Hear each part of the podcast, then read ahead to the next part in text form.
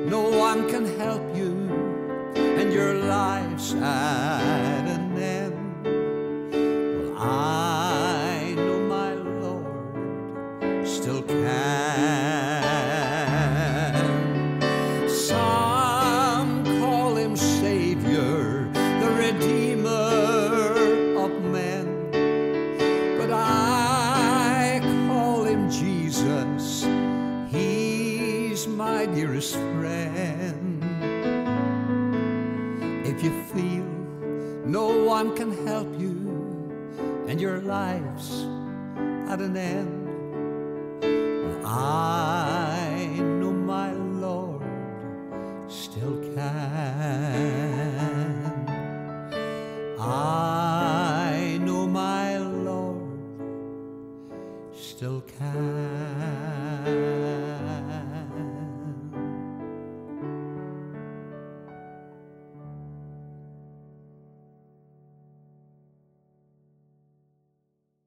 Today's sermon is pre recorded. The message today is entitled The Scourge of Pride. The Scourge of Pride. Almighty God, would you unveil this in our hearts? That it could no longer stand between your heart and our heart? For you will only use a humble man or woman, not a raging man filled with pride. Come, Lord, today. Awaken our hearts. Show us. Uncover our hearts in the name of Jesus. Amen.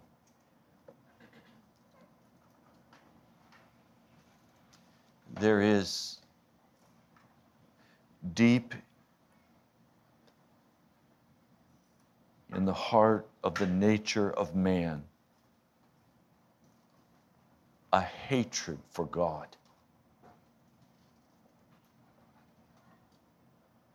There is a natural, inborn hatred for God. As long as we keep him as a pleasant Santa Claus, that hatred is not revealed. As long as we can participate in religion, the hatred is not revealed. The hatred is only revealed when the flaming passion of man's heart is blocked by the will of God. And then the hatred rises to the surface and is expressed in brutal rage against whomever would dare stand between them and what their heart wants. There is a hatred for God. And if you have not yet dealt with the hatred in your heart for God, you are what is called in Scripture asleep.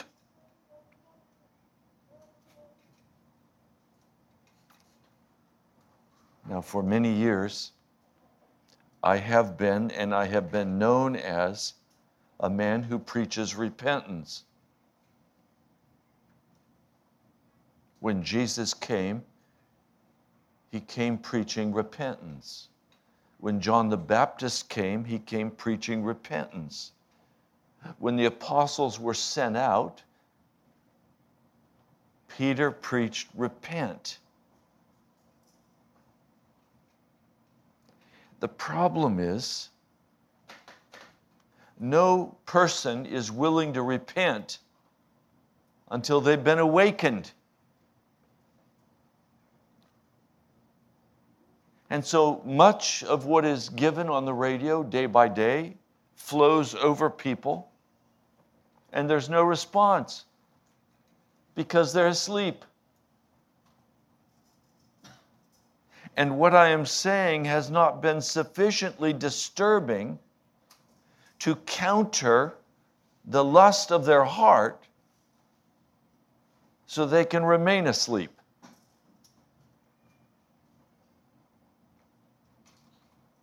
Now, let's not make the mistake of thinking that conviction and awakeness are the same. A man can be wide awake and not be under any conviction.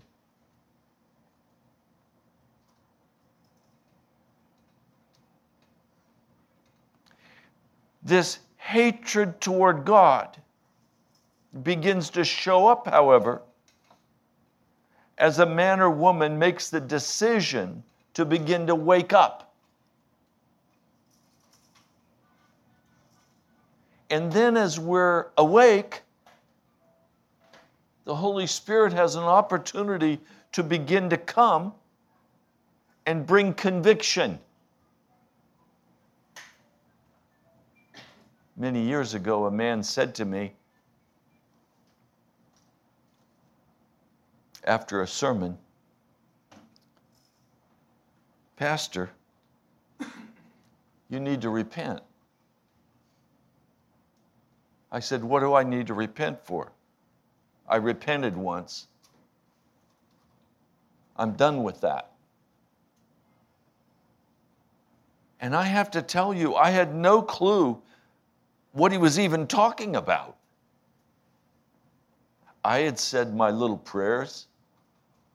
I repent for all my sins, Jesus. Please forgive me. That was the extent of my understanding of repentance. he was telling a man who was sound asleep to wake up.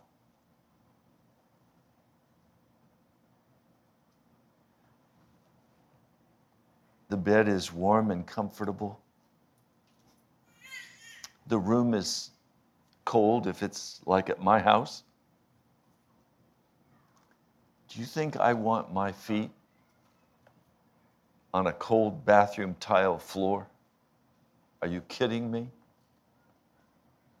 I want to pull the covers up and catch a few more. a few more Z's. None of you do that, do you? And finally, the time is now. You have responsibilities. God is calling you to the prayer closet. You've been pushing away. Finally, it's time. Your, your work schedule demands that you get up and shower and shave and do whatever you do. You've got to go. So you overcome that difficulty. Now, please hear what I'm saying to you. It is not with ease that we wake up spiritually, it is only with a determined effort. Else you will remain asleep and you will die in your sleep. It takes determined effort to wake up and begin to allow the Holy Spirit to speak to your heart to cause you to do things that no normal person would possibly do. I mean, what normal person is going to repent? It's obviously the other person's fault. And if they would just straighten up their deal, if they would stop driving the way they're driving, how stupid can they be cutting me off? I obviously should be given the right of way. I mean, it just extends into every area of our life where we are entitled. You should treat me this way. Some of us should come with an instruction manual, print it out, and we should hand it to everybody we deal with to tell them exactly how they're supposed to treat us because we're somebody. So don't say this to me.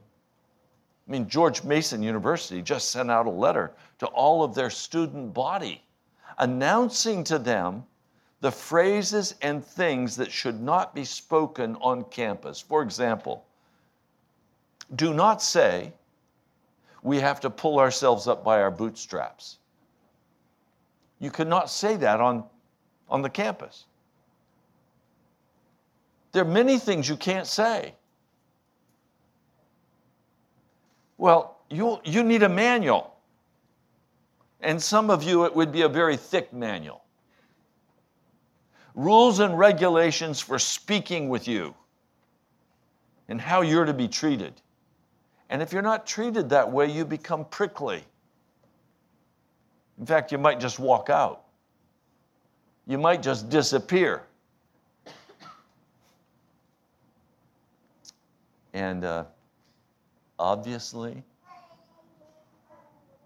right now you're thinking about the other person and how they should give up their manual. And so you'll write in your manual, you should give up all of your demands that I treat you a certain way.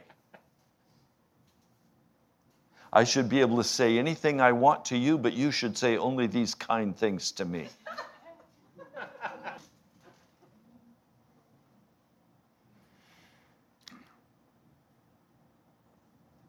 This hatred in our hearts has to be put to death. And the hatred cannot be put to death until it is exposed. Be careful as you expose the hatred in another person's heart because they might brutalize you. Nobody likes the hatred of God to be exposed in their heart because we're beautiful people. Don't believe it? Ask us. But we have ignored in America this deep, inbred hatred of God. And we have to come to terms with this. And to come to terms with it will, will require an awakening. That's why the great revival of the past was called the Great Awakening, because people suddenly came to their senses and said, I hate God. I can't live this way anymore. Something has to change. Now, please understand something. As we begin to awaken, God will begin to speak with us about one specific area of conviction.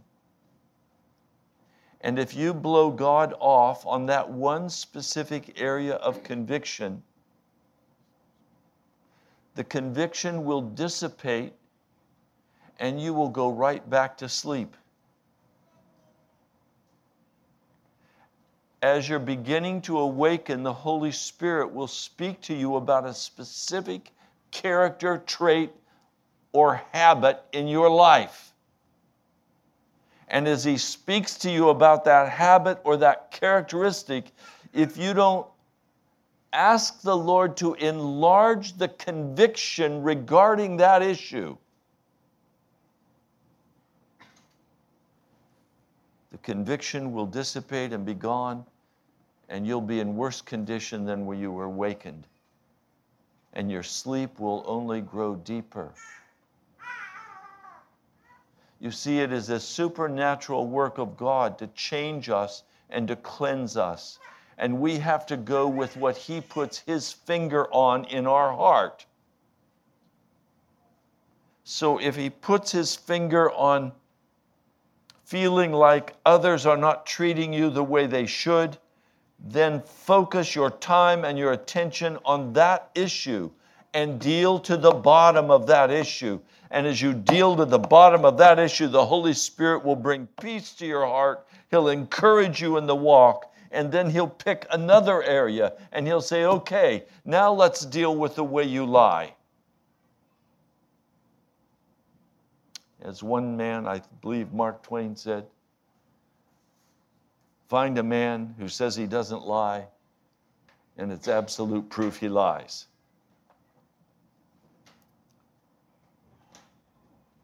God may put his finger on your lies. And you have to deal with the issue of being honest and stopping all lies to God and to others. He may put his finger on lust, sexual lust. He may put his finger on lust for things, your love of money. I don't know what the Holy Spirit will come and put his finger on in your life. But as he puts his finger on that thing, he's trying to say to you, Look, let's deal with this. You're awake. I'm convicting you. Now deal with it. Submit it. How do you submit something to God?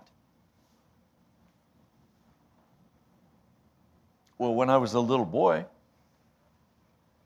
my mama would say, Give that to me. Mama, aren't you supposed to say the magic word? Smack.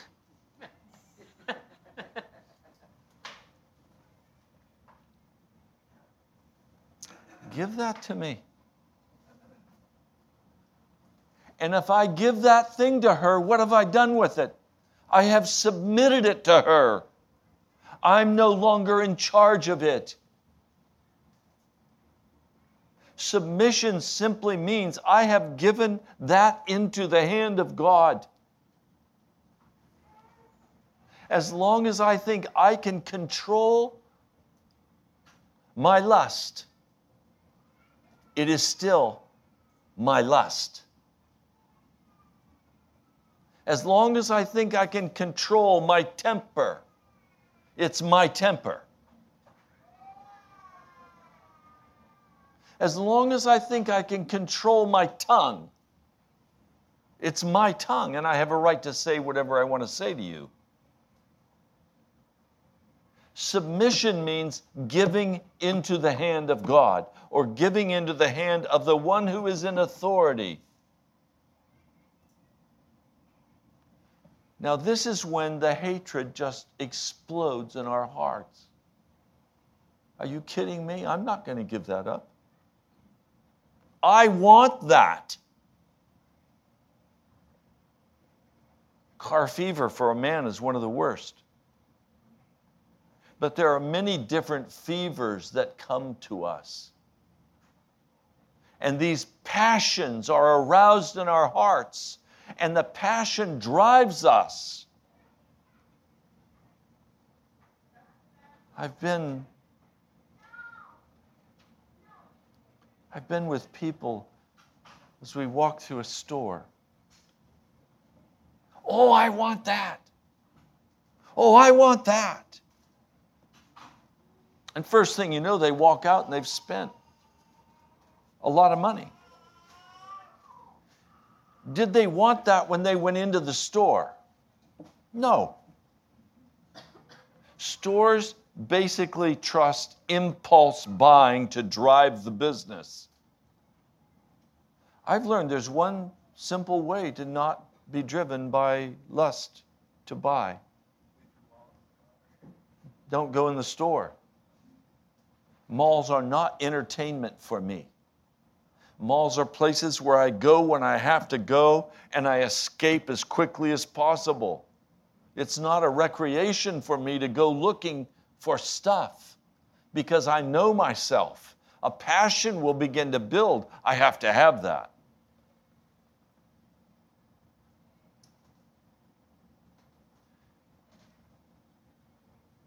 The hatred of God is driven by passions.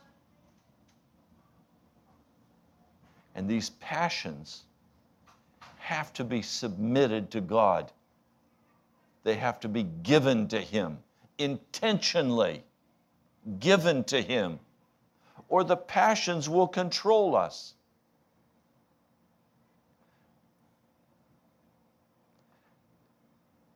Some of us have even worn passions right here on our shoulder. So if somebody says something we don't like, there's already a flame burning right there. It's like a flamethrower. They're dead. Got them. Those are passions. And they're like flames.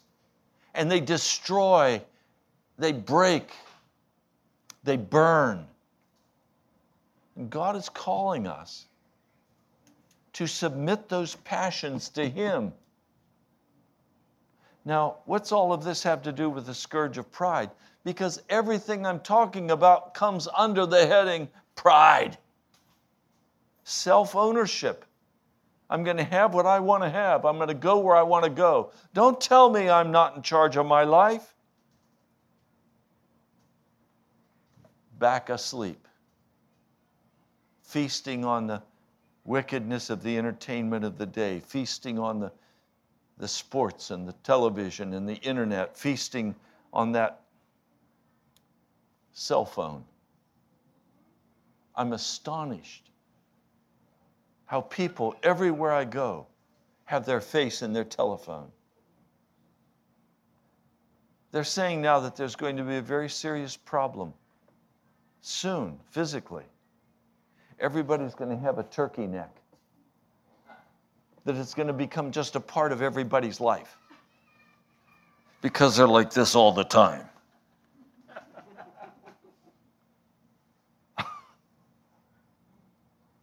you know, some of us get to an age where we do our exercises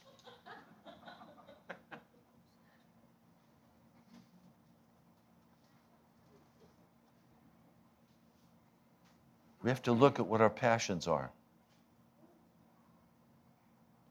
And those have to be submitted to Jesus Christ. Now, let me read some scripture for you.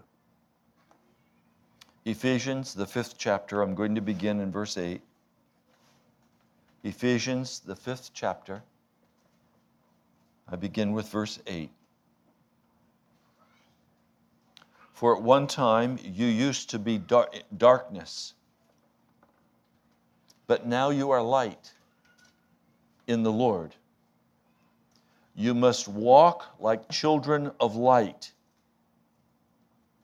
Why must you walk as children of light? Because if you don't, you'll go to sleep again and you'll walk as children of darkness. Notice, Verse 9 For the fruit of the Spirit is all is in all uprightness and righteousness or innocence and truth, proving what is well pleasing to the Lord. And you must not participate with the unfruitful works of darkness, but rather even expose them. Really, the things being done by them secretly are a disgrace even to speak of. Now, all the things being exposed by the light become visible, for everything becoming visible is light. For this reason, he says, Wake up, the one sleeping, and arise out from among the dead ones, and Christ will enlighten you, or Christ will shine upon you. So it's wake up, get up. Don't live among the dead any longer. Don't walk with those who hate God. And Christ will shine on you.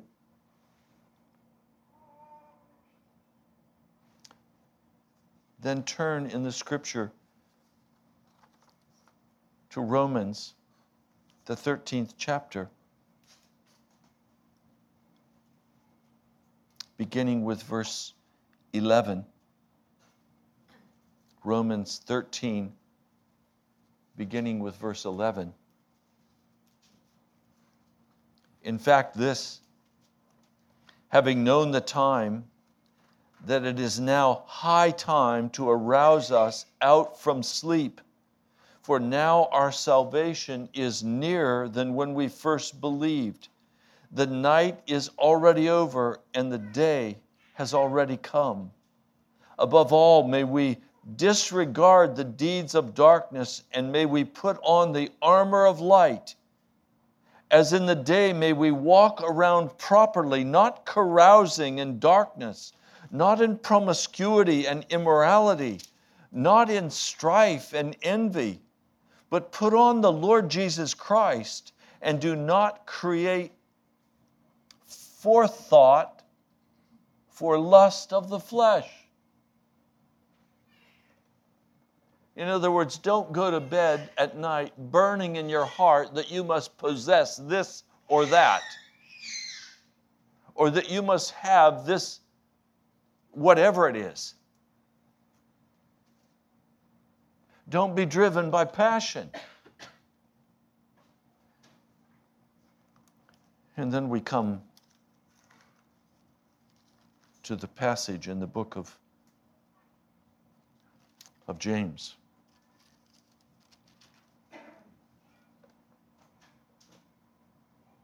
In James, the fourth chapter.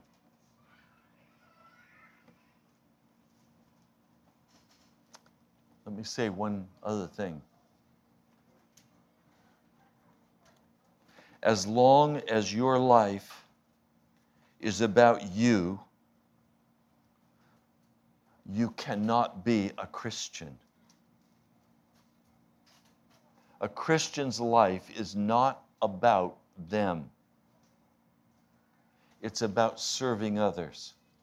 It's about preferring others before yourself. It is not selfishly grasping for what I desire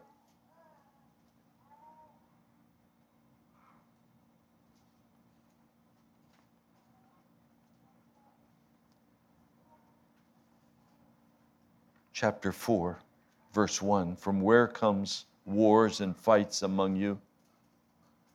Is it not from this, out from your passions, are as soldiers making war in your members? So James is saying your passion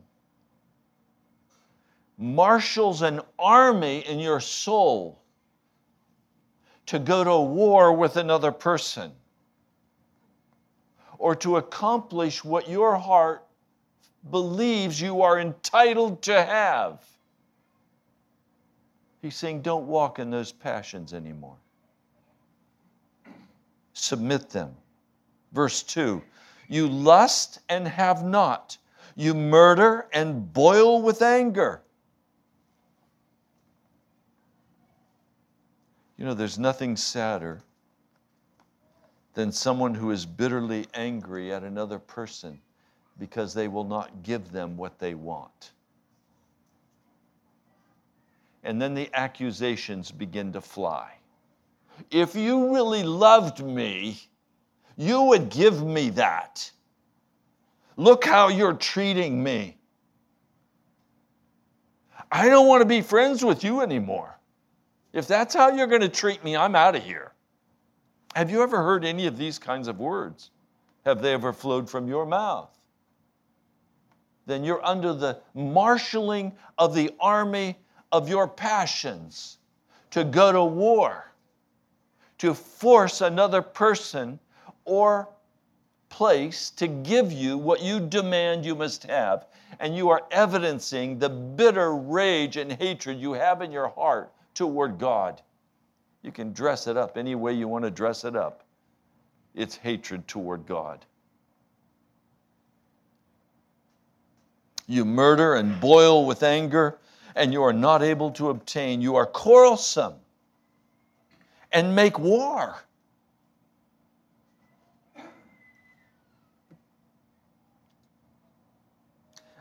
Any of you quarrelsome today?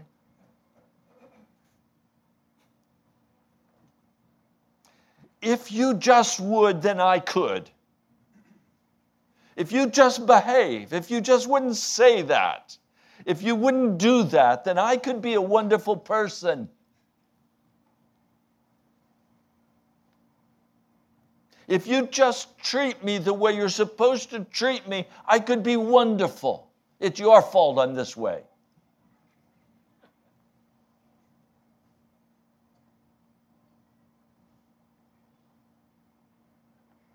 You're quarrelsome and you make war.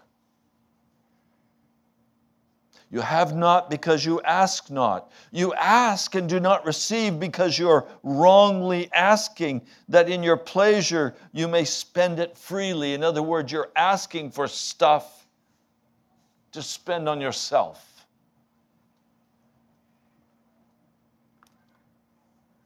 Now come two of the strongest words.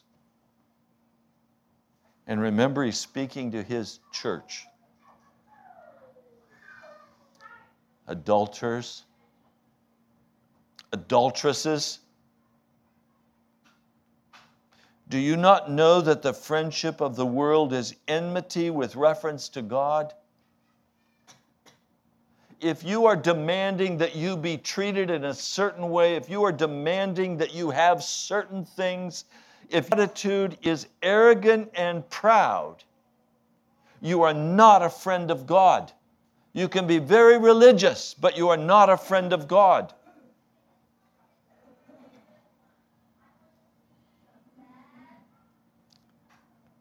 Consequently, whoever may wish to be a friend of the world is made an enemy of God. Or do you think that the scripture says in vain, the Spirit who dwelt in us desires us with jealousy? God wants you.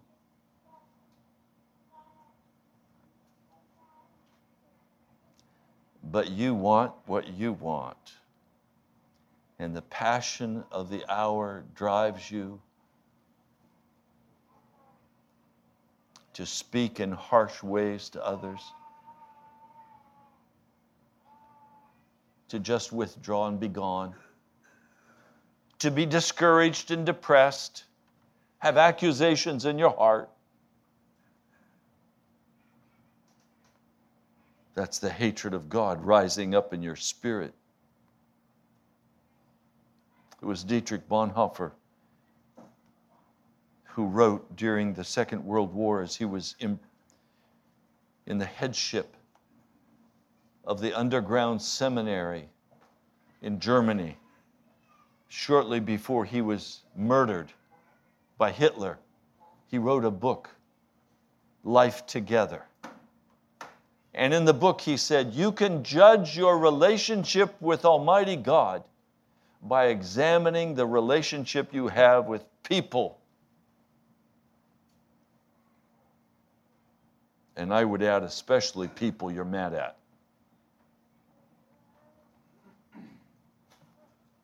People you don't think you like because they won't give you what you want.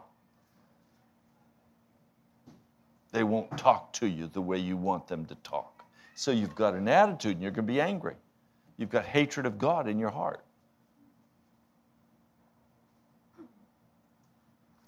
Notice.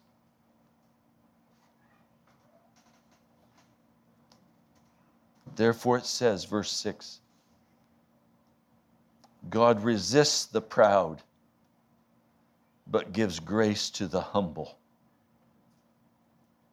Therefore, you must be subject to God and must resist the devil, and he will flee from you. You must draw near to God, and he will draw near to you.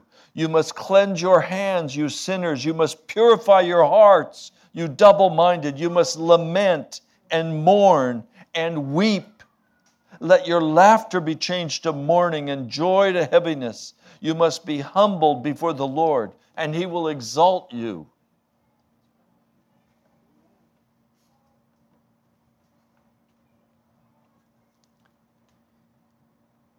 we would rather say, Lord, exalt me because I'm such a good person. Because I deserve it. Look at all I've done. Look at all I've given. Surely I should be treated better than this. How many husbands say to their wives, Look at all I do for you. I go to work every day. I do all of this for you, and you're going to treat me this way?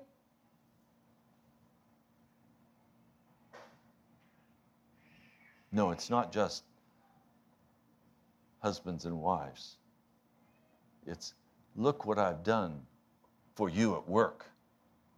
And you're going to treat me this way? You should be giving me a bonus. I've saved the company. You're living in the passion of your hatred of God when you feel that way.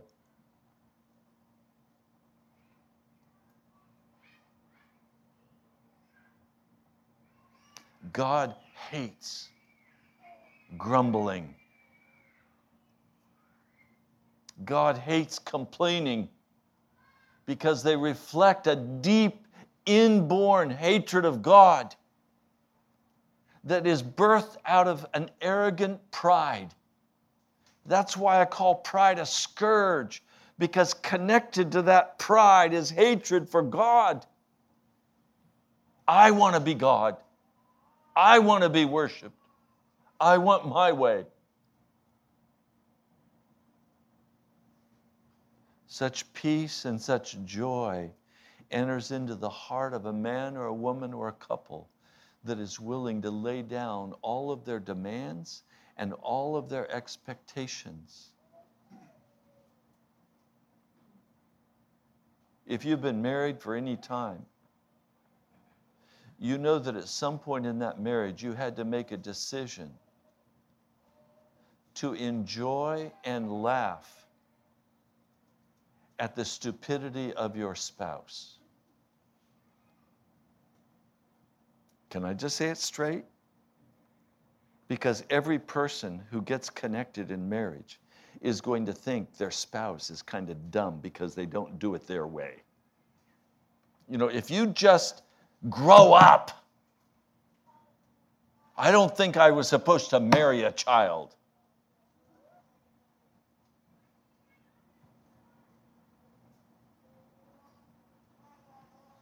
We come to a place in our relationships, one with another, where we learn to enjoy our differences and laugh and speak lightly rather than becoming enraged and demanding and harsh of heart.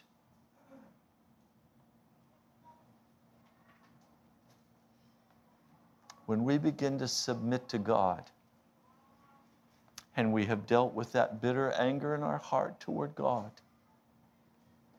Because there's only one thing that drives hatred, there's only one thing that drives war between two people, and that is hatred for God. It's pride, it's unbridled scourge of pride. As we begin to come to terms with that pride, as we allow our heart to be humbled before the Lord, the joy of the Lord begins to enter into our relationships with other people. When it's competition to see who can bless the other the most and not keep score for our benefit, everything in the relationship shifts. I see a couple who can't get along. Why can't they get along?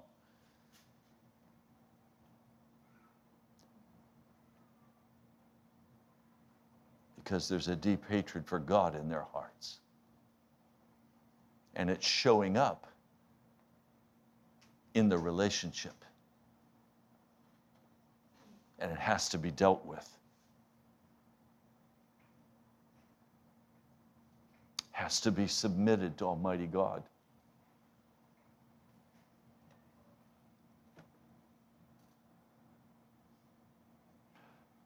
God could choose any marriage partner He would choose for you, one totally opposite of you. And in Jesus Christ, there would be total peace between you.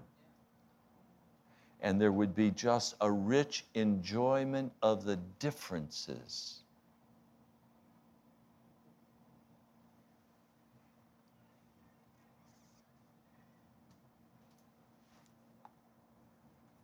I hope when the Lord brings me another wife, that He will bring me one like me.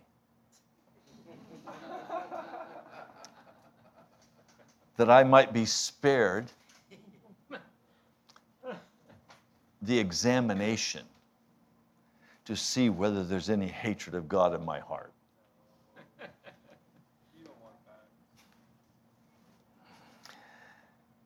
There's one more passage of scripture I need to read for you, please. It's found in 1 Peter, the fifth chapter.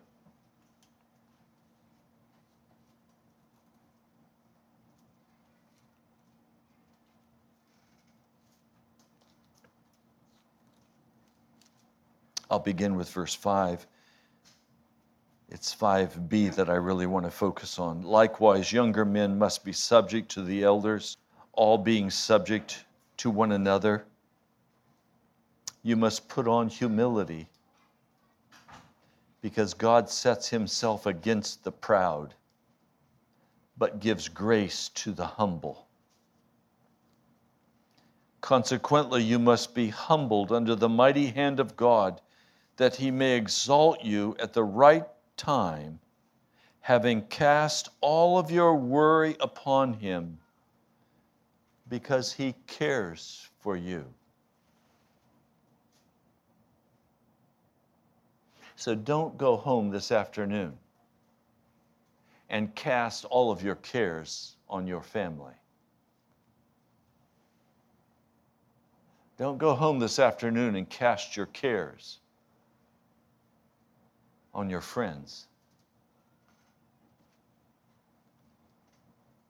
or on your enemies.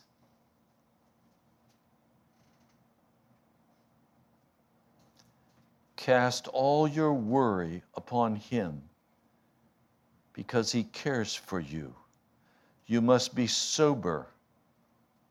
You must be alert. Your accuser the devil is walking around as a roaring lion seeking somebody that he may devour. You must set yourself against him, steadfast in the faith, knowing the same sufferings are being endured by your brotherhood in the world. Now, the God of all grace, the one having called you into his eternal glory in Christ Jesus, after having suffered a little while, he himself will restore you, confirm, strengthen, and establish you. To him be the glory and the power into the ages of the ages. Amen. Now, please understand as we close this today the suffering is the recognition of our hatred of God. Our suffering is submitting to Him and giving up the right to be in charge. Satan will come like a roaring lion to devour you, to try to force you to pick up the sword and go to war. The only place there is war in the Christian life is in the prayer closet and in walking among the ungodly. And there's war. Because their passions will come against us and try to drive us into their camp and they'll be surprised when you don't leap with them into the dissipations of wickedness.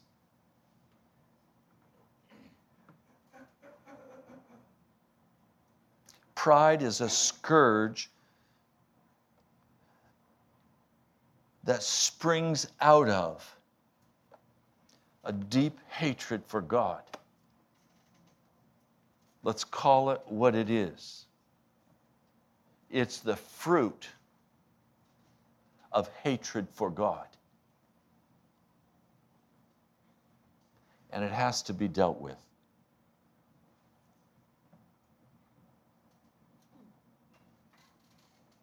And as it's dealt with, the Lord will lift us up and He'll establish us.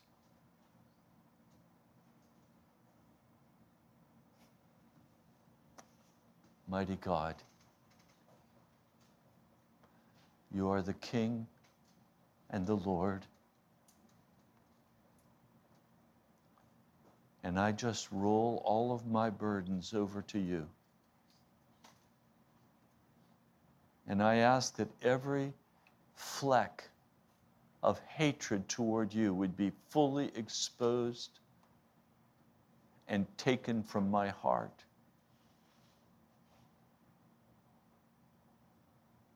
Lord, give to us humble hearts, hearts that will stay down low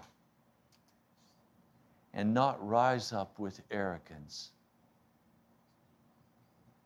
In the name of Jesus. Amen.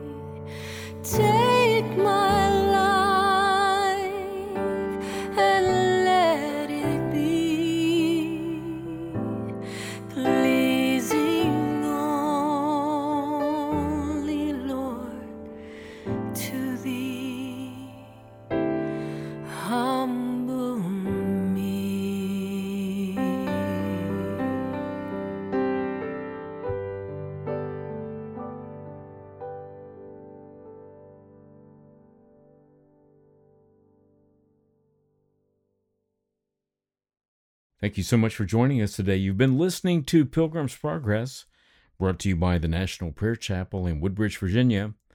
Write to us at the National Prayer Chapel, Post Office Box 2346, Woodbridge, Virginia 22195, or visit us online at nationalprayerchapel.com. God bless you. We love you.